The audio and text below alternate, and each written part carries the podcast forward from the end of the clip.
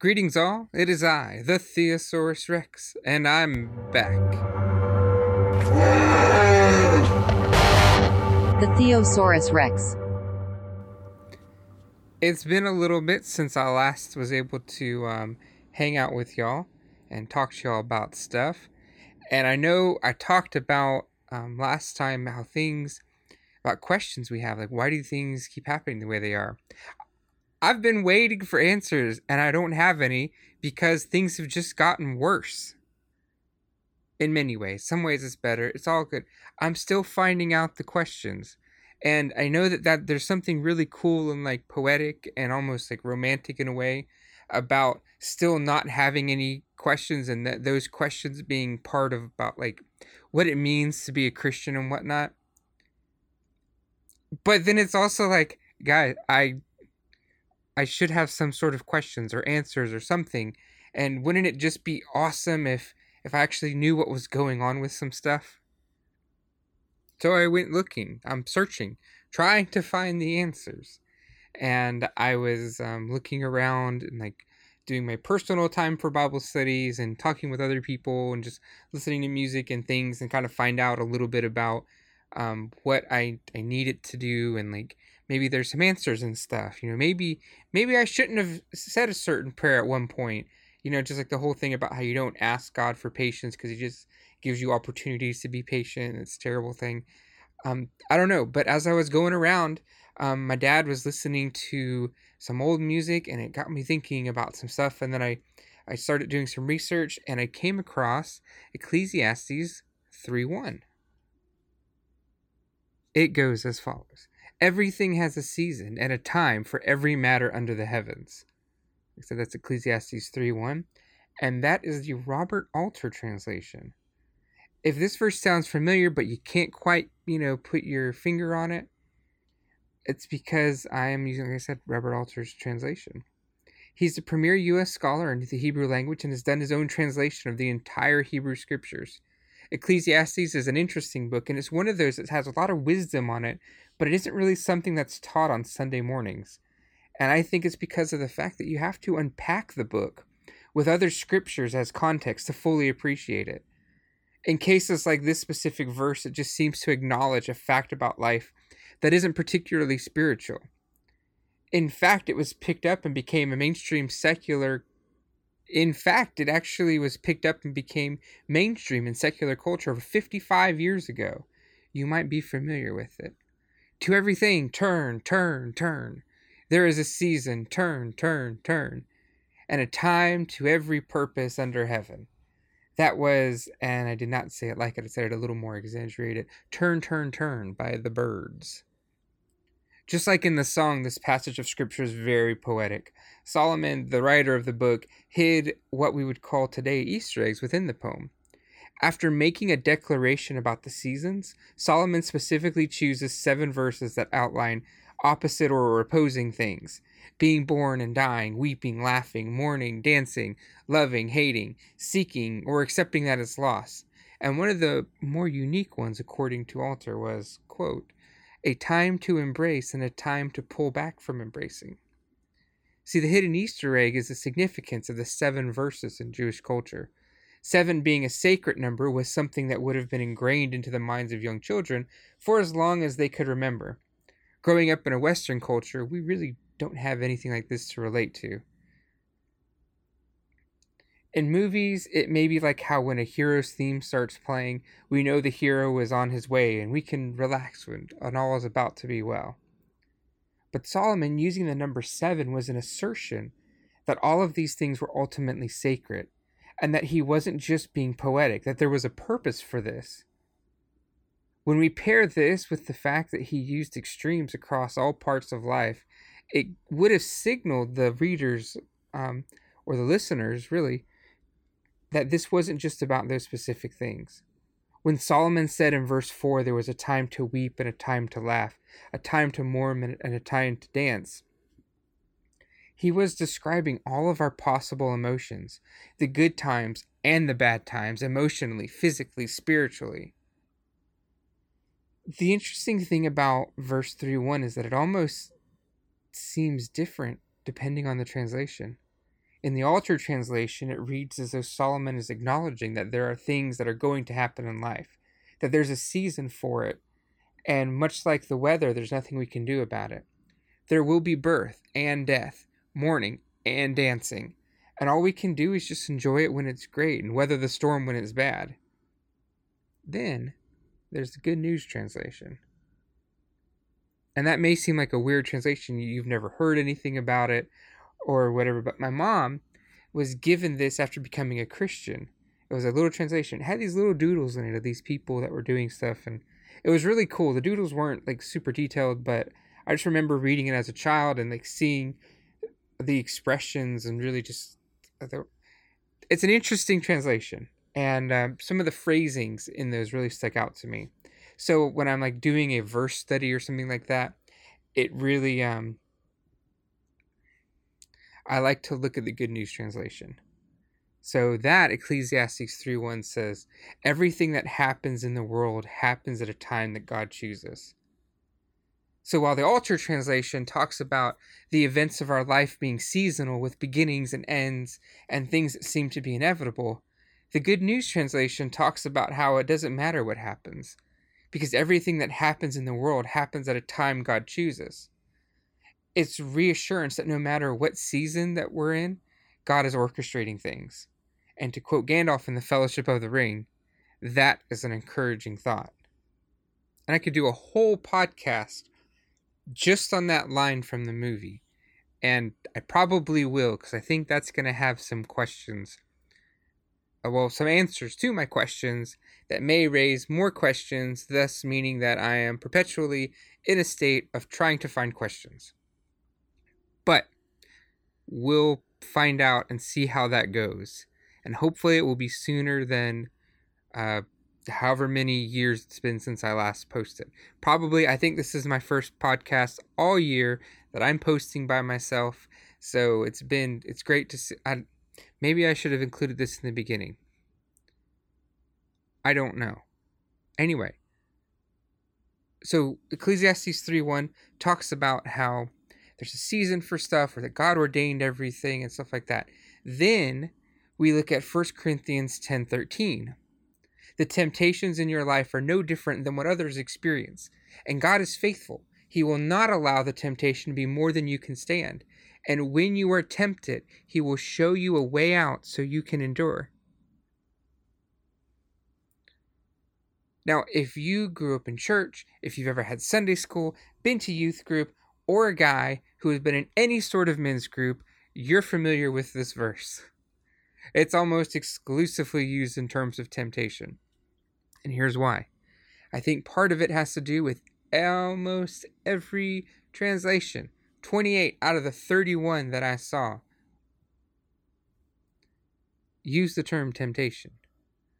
So you notice how there's that little pause there, and I like adding dramatic effect. I don't know, it probably isn't. It's a terrible thing. What if temptation really isn't the best term? What if we've been missing out on it the entire time? What if, as my as friend of the show, Bridge Lovat says, What if every. He may not say this exactly, but it reminds me of something that he said, so I'm going to go with it. What if we were really wrong about this all along? Here's why I say this. The Bible that we have is largely translated into our native language from either Hebrew or Greek. And now there is, um, for those of you who didn't go to seminary, whatever the case is, uh, there's something called the Mounce Reverse Interlinear New Testament, right? And so what this is is they take the um, uh, they, they take the Greek, they translate it like word for word, and a lot of times there's not a specific word that means exactly what we think it means, um, or there's like a series of words in the Greek that don't have English translations because they're setting up causes, they're setting up the um, the tenses and that kind of stuff. So it is the most literal translation that we can get um, in, in Greek into English, or there's a Hebrew to English one. The interlinear translation is really what it's called. Um, and it gives an, a, an exact English phrasing. The problem is, it's not always readable. So it's really just used for study.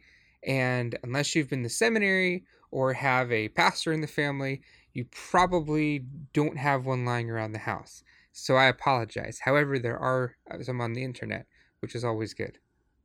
Now, 1 Corinthians 10:13 in the Mounce says, "No trial has overtaken you that is not distinctively human, and God is faithful. He will not let you be tested beyond what you can bear. But with the trial, he will also provide the way through, so that you will be able to endure it."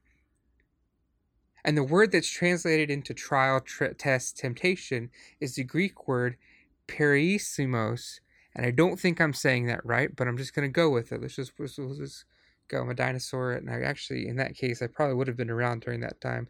That's not the point. The point is, when used in scripture, it can mean anything from either a direct temptation to sin, which is why so many translations go with that, being put on trial, or suffering a quote, trial, calamity, or affliction. And this is so much deeper than just a temptation to sin which while true isn't the complete and total truth. And that's the beauty of the greek language is that there's so much like you know uh what an example is love. We oh i love tacos. I love you. I love um whatever. Well do i love will i love my wife the same way that i love tacos probably not it'll probably be different i'm not that huge of a fan of tacos to begin with so I'll probably be a bigger fan. And the point is, there's a lot of different things between the English and the Greek. And a lot of times it means a lot more than it. So that's one of the reasons why the interlinear ones are pretty cool. Um, and so while it could be correct, it may not be totally correct, or there could be something else that adds to it that makes it good too. So what Paul is telling us in saying and using the term perissimos if that's the right way, I don't really know how to pronounce it well, is that nothing we go through is ultimately unique. Right? And this can provide comfort in the fact that we know we're not alone. And it also tells us that no matter what trial, calamity, or affliction we face, God will provide us a way to get out so that we can endure. So then, when we take and merge that with Ecclesiastes 3 1, everything has a season and a time for every matter under the heavens from the Alter translation or the good news translation everything that happens in the world happens at a time god chooses. I think we can agree upon the following truths. Trials calamities afflictions temptations and everything we go through has a season. Just as they begin at one point they'll also end at a point you're not alone in your suffering Others have and will go through suffering like you at some point. God won't prevent you from going through these seasons, but He will ensure that you can endure them. And one of the ways God does this is by His choosing the time that you have to go through it. And that is an encouraging thought. I'm going to be honest. I don't know why I'm in such a good mood while doing this. I just I think this this may be part of the, the answers to the, some of the questions, and well, it's not really answers to questions. It's more of like a hmm. This kind of makes sense about some things. Anyway, uh, I'm the Theosaurus Rex. If um if you like what you're hearing, you definitely got to check out the um the other people in the air smudge thing. We got Jimmy's from Jimmy's table. Jimmy from Jim, Jimmy's Jimmy's table. Jim, dang it, I missed it again. Hey, I was on his show and it was pretty cool. Uh, and then of course you've got Bridge LaFoit, and um, he does ADD Masterminds. He does the Wax Museum. I was just on one of his episodes of the Wax Museum. We talked about just war. Um, we talked about uh, politics and, and Christianity and stuff like that um, on on my when I was on the Jimmy's table. So while I haven't been doing a lot myself, I've been doing a lot with some of our other collaborators. I've got some pretty cool stuff lined up. Um, I'm working to go and talk with um, one of my Twitter buddies who has been um, an awesome encouragement and yet also holding me accountable to a lot of some of the stuff that I say. I want to talk with him and his wife. He had made a comment in one of my uh, one of my comments, to one of my comments, that um, his denomination has been ordaining women as pastors or whatever since before they had the right to vote. And that got me thinking about one of the fundamental truths of things is that Christianity um, has been on the forefront of women's equality since before, well, for a very long time. Um, and then, of course, uh, then I'm looking to talk with another guy. They have an anti-social justice book coming out, and if you know me, you know I don't like the perverted idea of social justice that has become kind of the mainstream definition about like identitarian politics, about intersectionalism, and all this other kind of stuff that just doesn't work right. Um, hey, I also have new recording software so hopefully it sounds better. If you do, do think it sounds better, let me know. You can find me at Saint Theosaurus Rex. That's at St Theosaurus Rex. You can look me up on YouTube. I'm gonna copy a version of this over uh to YouTube probably soon. Um, with some verses and stuff like that that so you can kind of see it and whatnot. Um, but yeah, just keep me posted. Um, if there's a specific topic or question or something like that you have, definitely reach out to me. I'll do my best to try to answer it. I'll probably use it for podcast idea. I do have